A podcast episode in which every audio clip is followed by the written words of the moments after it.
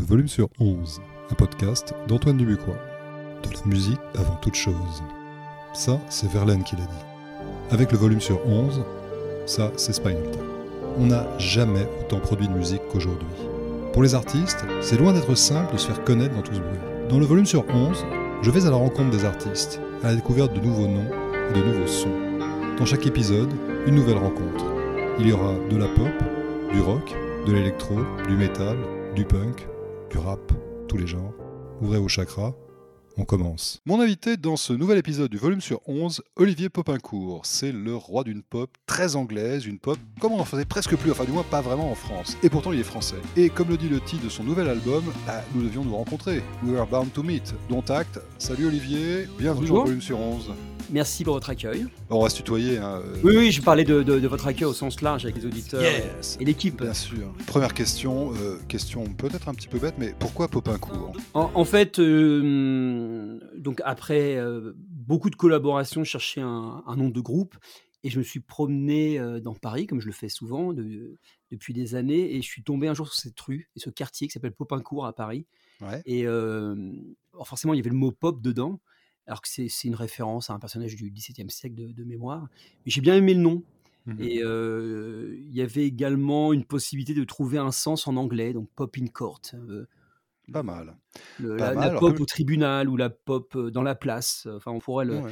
Et donc, euh, j'avais trouvé le nom vraiment intéressant. Je m'étais dit que si un jour je faisais un, un groupe ou un, mon propre projet, ce serait un, un nom possible. Et donc, je l'ai choisi il y a déjà une dizaine d'années. Pas mal, mais alors justement, euh, tu fais de la pop, je trouve effectivement très, je trouve très anglaise.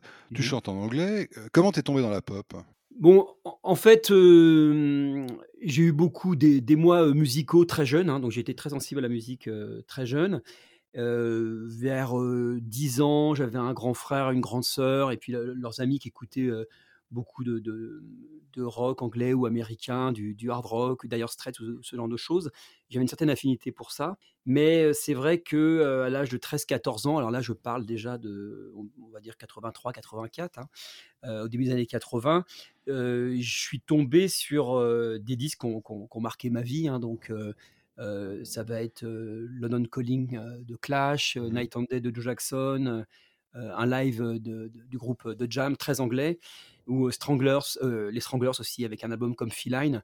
Et euh, tous ces groupes m'ont vraiment marqué d'un point de vue à la fois musical mais esthétique hein, aussi sur, sur le design des pochettes, sur le look, sur l'attitude, etc. Donc tout ça, ça fait un, ça fait un tout sur lequel j'ai été tout de suite très sensible.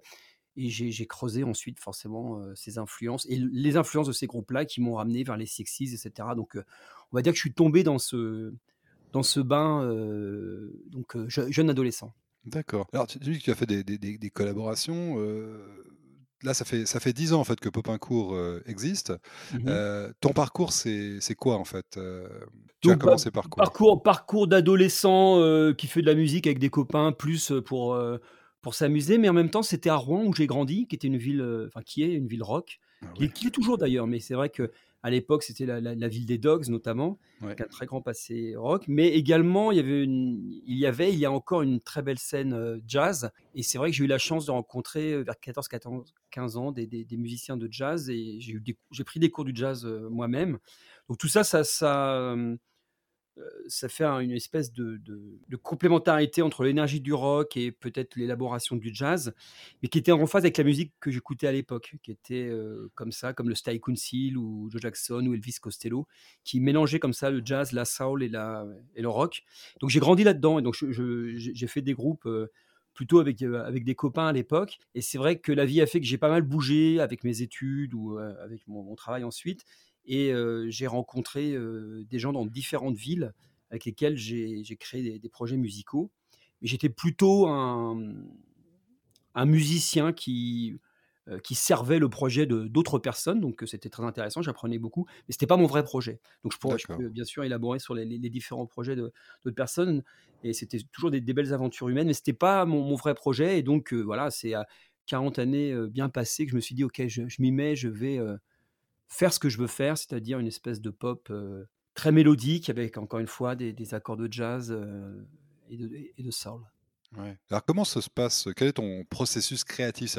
toi, tu tu joues de bon, tu joues de tu joues de la guitare. Qu'est-ce qui vient d'abord? C'est, c'est la musique, c'est un riff, c'est, c'est une toujours mélodie ou alors c'est le texte? non, non, c'est vraiment, je je commence vraiment par, voilà, je joue beaucoup de guitare et puis, je trouve un riff, une suite d'accords qui me qui me plaît bien. J'essaie de construire une ligne mélodique dessus. Donc ça, je je fais ça, historiquement depuis très longtemps. Depuis 10-15 ans, je je je joue du piano également, donc ce qui ce qui enrichit, le propos, ce qui permet de de de faire des choses plus peut-être plus élaborées ou avec une une autre dimension, parce qu'il y a il y a des plans au piano qu'on peut pas faire à la guitare et vice versa. Donc ça va en enrichir, je pense, mon mon vocabulaire et c'est une fois que que j'ai la structure, des morceaux, que que que la mélodie se confirme et c'est ensuite que je vais, travailler sur des textes. Heu, donc soit moi-même ou soit, heu, ce que j'ai fait notamment sur cet album, j'ai fait appel à à à des à des amis, heu, comme, heu, Gabriella Jacoman qui est la chanteuse du groupe, French Boutique ouais. ou, Olivier Rocabois qui qui fait Mmh. également de de la pop alors, avec une avec une autre dimension peut-être plus, heu, plus baroque Ouais. et heu, mais qui a collaboré avec moi et qui qui, qui fait de la musique vraiment, excellente, hein. Mmh. J'encourage vraiment tout le monde à à écouter ce que fait Olivier Rocabois et les amis de French Boutique, typiquement. Ouais. Ah, je vais écouter Fresh Boutique. Olivier, je le je le je le connais effectivement, il fait de la effectivement de la de la très, très belle pop, Ouais, ouais, c'est alors qu'est-ce qui qu'est-ce qui t'inspire en fait pour, justement pour tes pour tes compositions, pour tes pour tes textes en fait? C'est, c'est quoi? C'est l'air du temps? C'est, non, en en en en vrai, heu et et je pense que c'est lié avec la musique que j'écoute, les les les les textes sont vraiment, heu, à à 80% 90% sont des textes, heu, qui parlent des relations humaines, en fait, hein. Donc ça va être soit des histoires des histoires d'amour avec toutes les possibilités que Mmh. que les histoires d'amour peuvent, apporter ou des histoires de de relations. On est vraiment sur ces sujets-là, hein. Je je me sens pas du tout capable de de de faire des textes, politiques ou des textes, revendicatifs, heu, voilà, sur, heu, je sais pas, sur l'écologie ou sur le monde, heu heu, et cetera. Je pense que c'est pas du tout le propos, je me sens pas capable de faire ça. Je pense que ça n'apporterait pas, d'eau au moulin et et c'est pas cohéremment cohérent encore une fois avec la musique que que j'écoute. Ouais. Alors dans ton dernier album, enfin le We Were Bound to Meet, il y a il y a un titre aussi qui m'a interpellé, c'est un Song for You, You, Ouais. donc heu, l'île Dieu j'imagine? Tout à fait. Donc je je suis originaire de l'île-Dieu en fait, hein, Ah donc d'accord. mes parents sont sont de là-bas, heu heu, j'y vais depuis, depuis tout le temps. Heu, j'y étais j'y étais encore là à la Toussaint. Je suis revenu hier avant la et tempête.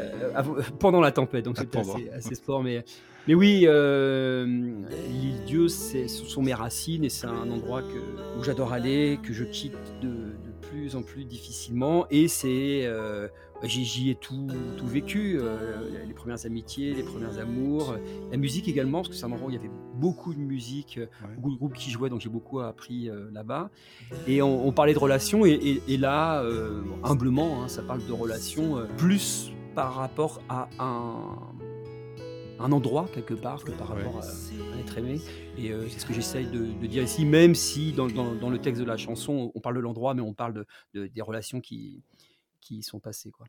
Ouais. Il y a un morceau très bien, si si tu ne connais pas, si les auditeurs ne connaissent pas, qui s'appelle, heu, «Hometown» de Joe Jackson, sur l'album Big World, Oui, heu, qui parle qui parle un peu de de ça, qui est qui est un morceau, heu, splendide. Alors viens d'y penser maintenant en j'ai j'ai pas tout été influencé par ce morceau, mais viens d'y penser maintenant en te Mmh. racontant cette histoire.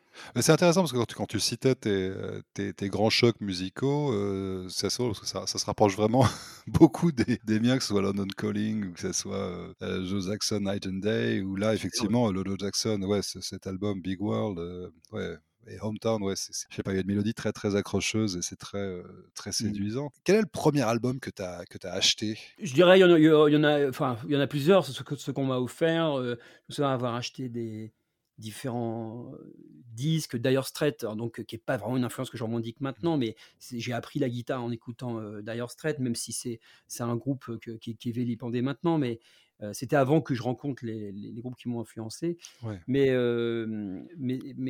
voilà, les les disques que j'ai achetés vraiment, en les attendant, c'était vraiment les disques de de Council, donc le groupe après The ouais, Jam, après The Jam, ouais. heu, qui, était un groupe très éclectique avec Mmh. beaucoup de styles de musique, avec un groupe à à dimension variable, avec, voilà, influencé par, par le par le par l'Europe, par le voyage et cetera et heu et de Joe Jackson justement. Je me souviens très bien Ouais. avoir acheté, Oui, avec le magnifique, Stepping Out, heu Ouais, et puis, et puis cette, cette pochette qui est magnifique également, qui a un super design, avec une pochette qui s'ouvre. On, voit le, le, groupe avec une multitude d'instruments et Jackson qui a une espèce de d'air un peu hautain en disant vous allez voir ce que vous allez voir en écoutant ce, disque. Donc ça c'est merveilleux et donc bah, après il y a, y a, la partie esthétique également dont je parlais tout à l'heure qui est, qui est aussi importante pour moi que, que la musique. Ouais. Est-ce que tu, as un souvenir de ton premier choc musical, mais alors en live? C'est-à-dire que la première fois, les premiers concerts où tu es allé, tu parlais de Rouen. il s'avère que moi, j'ai aussi j'ai fait mes études à Rouen, donc j'ai ah! été un peu à l'Exocet. Bon, très bien. J'y suis, suis pas allé à l'Exocet parce qu'en fait, j'ai quitté Rouen quand j'avais 18 ans. Donc je, sortais de temps en temps, mais je ne me souviens pas de, d'émotions live à cette époque-là. Par contre, bah, en fait, ouais, à, à, 16 ans, je suis allé voir euh, la tournée de Big World euh, de Jackson, justement. On en parlait, donc euh, tout ça a du sens. Donc à, 16 ans, je suis allé avec des amis après moult négociations avec les parents, aller voir Joe Jackson au Zénith, et puis voilà, claque monumentale, bien sûr. Alors tu sais, donc les Jams, donc, donc Paul Weller, Joe Jackson, bon, Elvis Costello aussi. Ouais, Elvis Costello, j'ai connu un petit peu après, mais enfin, j'ai connu ça en 87-88, parce que j'étais arrivé à Nantes et j'expliquais ce que j'écoutais, et je me souviens de un ami me, me, disant voilà bon bah tu, vas aimer Costello. Effectivement il, m'avait enregistré une cassette avec trois quatre albums. Mmh. et voilà j'adore euh, j'adore j'adore la particularité du bonhomme son, son, son énergie sa, haine un petit peu au début mais en même temps voilà toujours mélodique et puis cette évolution qu'il y a eu différents albums très très pub rock au début peut-être un petit peu punk power pop, et puis ensuite s'ouvrant à la soul, même à la country, etc. Et puis l'album qu'il a fait plus tard, voilà, au jazz, les albums qu'il a fait avec Burt Baccarat après. Ah ouais, absolument. c'est la grosse claque. C'est typiquement ce vers quoi j'espère aller. Et j'aspire à aller. Est-ce que, ton style de compo a évolué au fil du temps? Tu as combien d'albums déjà derrière toi? Donc là, j'ai trois albums, deux EP et un, single. non, je pense, je pense que le style est à peu près le même parce que en fait, bah, je, ne me réinvente pas. Puis je suis pas du tout dans la posture de dire tiens, je vais faire un album reggae la prochaine fois ou un album krautrock ou ou noisy pop ou je sais pas quoi, death metal. Donc je pense que les, les, mmh, les morceaux viennent quand même avec, avec toujours un peu cette, cette, cette influence, ce, mixage de, de, voilà, de pop et d'accords un peu plus alambiqués. Par contre, ça, évolue, je pense, davantage dans, dans la production et, et, dans, et, dans, et j'espère dans la qualité des, des mélodies. Par contre, par contre après, clairement, tous mes morceaux font trois minutes. quoi. Mmh. C'est-à-dire que c'est couplet refrain couplet refrain un pont et couplet refrain quoi avec peut-être un, solo en fait c'est la structure Beatles hein, clairement hein. Oui bah, c'est aussi un peu l'essence de la pop, sans aller jusqu'à faire des plages instrumentales de 20 minutes. voilà, on n'est pas yes non plus. non, là, on n'est pas. je suis pas encore parti dans ma période prog, prog rock. Ah oui, c'est ça. Oui, c'est l'album expérimental. je pense pas. je pense pas que ça arrivera, mais peut-être peut-être en collaboration avec quelqu'un, mais voilà, c'est pas c'est pas le c'est pas le propos. Oui. Est-ce que, c'est un peu la question rituelle, mais bon, il y a eu cette phase de, deux années sans concert, sans live, mmh. plus le, confinement, etc. Ça a eu un impact sur ta, sur ta production musicale? Bah, En fait, l'album précédent était tombé en pleine période Covid. Donc, je crois que je l'ai sorti en 2020, mais j'ai pu le défendre en 2021. Mmh donc, ça n'a pas été idéal. Et après, pendant cette période-là, euh, bon bah j'ai, oui, j'ai continué à, écrire, à composer les, morceaux qui ont donné, euh, qui sont sur l'album là que je viens de sortir. Après, j'ai fait quelques quelques collaborations à droite et à gauche avec euh, certaines personnes, comme mon, avis, mon ami David Shazam, qui est basé maintenant à Bruxelles, ou un Américain qui s'appelle Daniel Carlson. On a pu enregistrer des choses à distance, mais ça n'a pas fondamentalement changé la donne. Peut-être, peut-être juste, pardon, euh, le, le premier morceau de l'album qui s'appelle euh, Wired Cross Lovers euh, parle un peu du, du post-confinement. Hein. En fait, c'est la relation de deux personnes qui se sont connectées à distance et puis qui se voient dans la vraie vie et, et ça se déroule pas comme, comme prévu. Et Wired Cross Lovers, ça veut dire ça. C'est des, des, gens qui ont été amoureux à travers le, les wires, à travers les câbles. Et voilà, la vraie vie fait que les choses euh, oui, un petit peu différentes. Et donc c'est peut-être la, le seul vrai impact de la période Covid, c'est le, le texte de, de ce morceau. Et tu, tu, tu l'as enregistré, tu as enregistré l'album en home studio ou, ou en studio En fait, non, dans un, dans un vrai studio qui s'appelle L'Entresol, euh, basé à Aubervilliers, qui est un, qui est un super studio très, très, moderne, avec euh, donc Olivier Bossironois, euh, ingénieur du son, et qui a fait le mix, mais qui joue aussi du, du, piano et des, des, claviers dans, dans, le groupe, hein, dans la formule ouais. groupe de Popincourt. Donc on a enregistré là-bas notamment la batterie, les chants, les cordes, etc. Par contre, oui, en, home studio à la maison, j'ai pu enregistrer des, les claviers vintage que j'ai ici et puis les guitares. D'accord. Par contre, la batterie, bon, il fallait vraiment la faire dans un vrai studio. Ouais, c'est clair. Et je pense que et la, et la, et la prod et de le, la prod de la batterie, je l'aime beaucoup. Je voulais quelque chose de très épuré, très très mmh. acoustique. Et euh, Guillaume Glin, le, le, le, batteur, euh, a, vraiment, a vraiment excellé à la fois sur les morceaux euh, mmh. lents qui sont pas faciles à jouer à la batterie et, et les morceaux rapides. Je crois qu'il y a une variété de, de, de styles dans, dans mmh. l'album ouais. et, et, Guillaume a, a réussi à s'adapter à tous ces styles avec brio. C'est lui qui t'accompagnait à la Dame de Canton? Oui, exactement. D'accord. Ouais, mmh. Effectivement, c'était un, un, bon, un, un, bon backing band. C'était très bien. Ouais, ah, merci. Oui. Quelques petites questions euh, un petit peu, alors pas piégeuses du tout, mais c'est un peu le côté, voilà, euh, je dirais un peu l'interview express euh, avec 5-6 questions, questions assez rituelles. Si tu devais vraiment faire un méga tri dans toute ta discothèque, dans ta, toute ta collection de, de, de vinyles, de MP3, de CD, de, mmh. ou je ne sais pas quoi, si tu devais en garder qu'un, tu garderais quoi? Alors un, un, album, alors je vais faire exprès de pas pas euh, sélectionner euh, l'album des, des, des, personnes qui ont, qui ont fait ma culture musicale, mais je choisirais euh, l'album de Carol King qui s'appelle Tapestry, qui est un, qui est pour moi un, un ensemble de de tubes parfaits, joués avec un, un groupe assez assez intimiste, et puis c'est juste superbe. Ouais.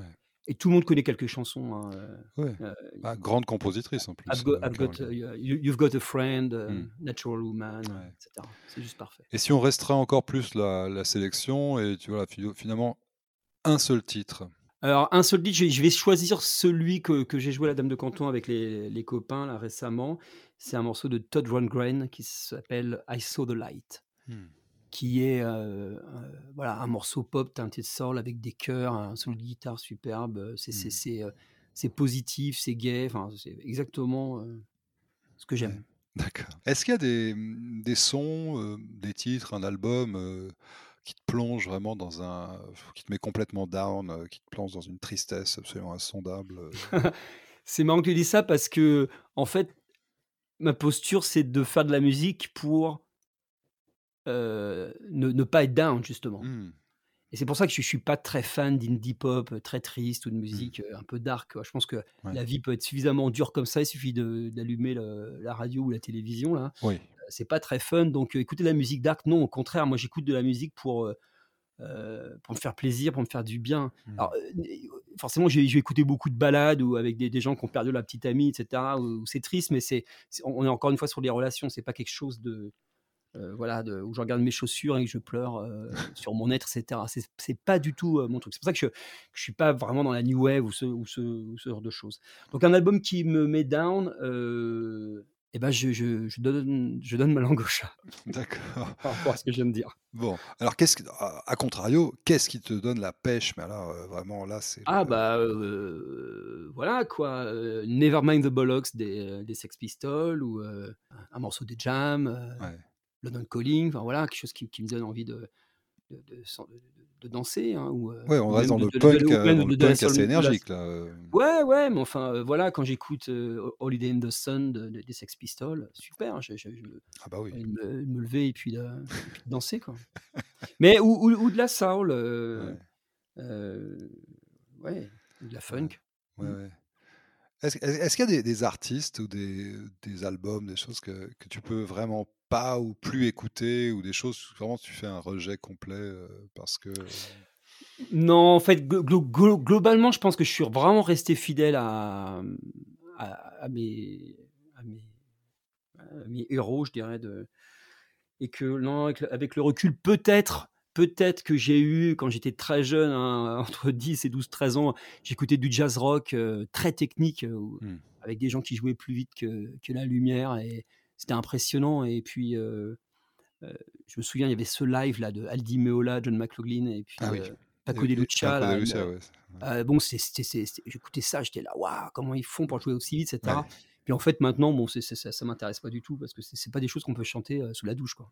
Ah bah non, c'était de la, de la compète de qui, euh, qui Ouais, le, exactement. le Alors, mieux, le plus rapidement encore une fois, ce sont certainement des, des- des gens super. Et, Ouais. mais voilà, donc ça, c'est, le genre de, voilà, c'est le genre de musique que j'écoute pas. Alors que j'écoute beaucoup de jazz, Hmm. mais pas du tout de, de- jazz euh, comme ça, où la technique est pour la technique. quoi. Ouais. Est-ce que tu as des, des plaisirs coupables, des trucs cachés dans la discothèque ou des trucs que tu écoutes avec, euh, dans ta voiture quand tu es tout seul ou, jamais quand tu, ou si jamais quand tu les écoutes publiquement, euh, tu sens le regard réprobateur ou interloqué de tes amis? Euh, ah non, là, vraiment, euh, vraiment un plaisir coupable, non, je vois pas. Bon, Mm. C'est là où il faut avou- avouer sa passion pour Ya- Aya Nakamura ou Vianney par exemple. mais- Ouais, ouais, non, il- ça, serait, intéressant de, de- de- de trouver quelque chose. Après, il y a, il y a cet artiste là qui s'appelle Laizo, là, euh, tu vois qui c'est, là, un artiste de funk euh, Ouais, ça, ça me récente, dit quelque chose. Ouais. euh, bah, écouté. C'est- très funk et tout. Et, et ça, je vais, je vais écouter ça avec grand plaisir, avec une grosse production.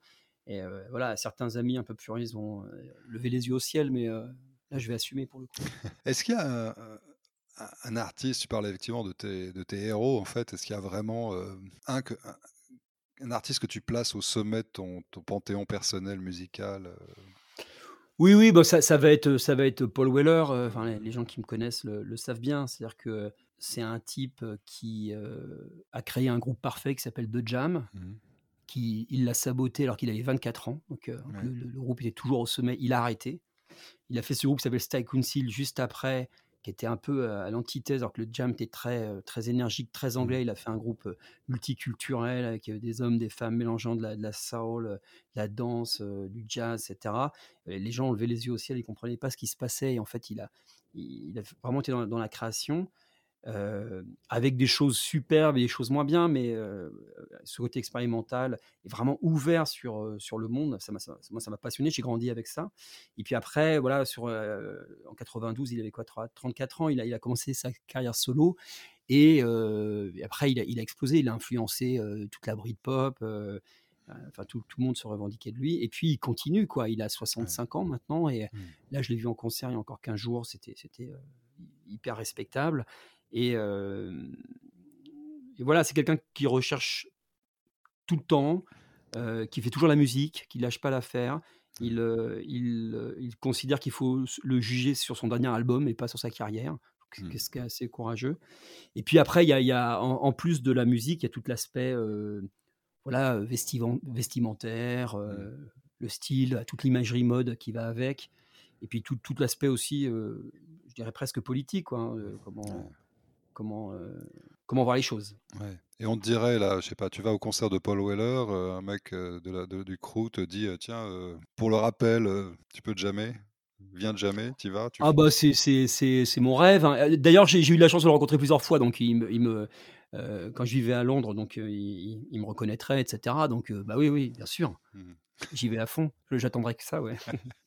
Ouais. Et ce qui est, ce qui est intéressant, c'est que la c'est le Super Omar qui a fait la première partie de, de Paul Weller sur la tournée européenne. Et donc un Ouais. Super Omar, Maxwell Farrington, donc groupe groupe français. hein. Ah oui, Euh, donc, je connais un magnifique album euh, d'ailleurs. hein. Ouais, effectivement, super. Je connais un tout petit peu Christophe Vaillant, là, donc, qui est le super Omar. Et donc, euh, bah, vo- voilà, le, pour lui, le rêve s'est réalisé quelque part, parce que c'est un grand fan de Weller aussi. Donc, il a, il a été, euh, il a fait non seulement plusieurs dates, une dizaine de dates euh, Mm. en première partie, mais ils ont même enregistré ensemble. hein, donc, c'est public. hein, C'était dans Ouais, c'est le, Folk, le kiff récemment. total. Et donc, voilà, il l'a fait. Donc, tout est possible. C'est ça qui est chouette. Ouais. Donc, faut, faut pas, faut pas lâcher. Est-ce que tu as des, des- des films ou des livres cultes justement qui peuvent aussi nourrir ton, ton Mm. imagination, ton imaginaire et tes, tes créas? Ouais, alors, fi- film culte, euh, bon, moi j'en ai un que j'adore, c'est Pandora, Ouais. qui est le film avec Ava Gardner et James Mason, qui est, la, qui est un film des années 50 euh, qui, qui reprend le, le thème du Hollandais volant. Et, euh, C'est un film que j'adore. Euh, tu, tu connais, tu connais ce film? Non, je l'ai pas vu. alors Donc en fait, la, scène commence, c'est des, des- des pêcheurs en, en Espagne qui, qui pêchent un couple euh, qui est Mhm. mort. Et donc on, on connaît la fin. Dès le début, ça, on, sait, on sait que ça va, ça va se terminer comme ça. Et en fait, toute l'histoire retrace euh, l'histoire de, de- du Hollandais volant et de cette femme fatale euh, qui est Ava Gardner.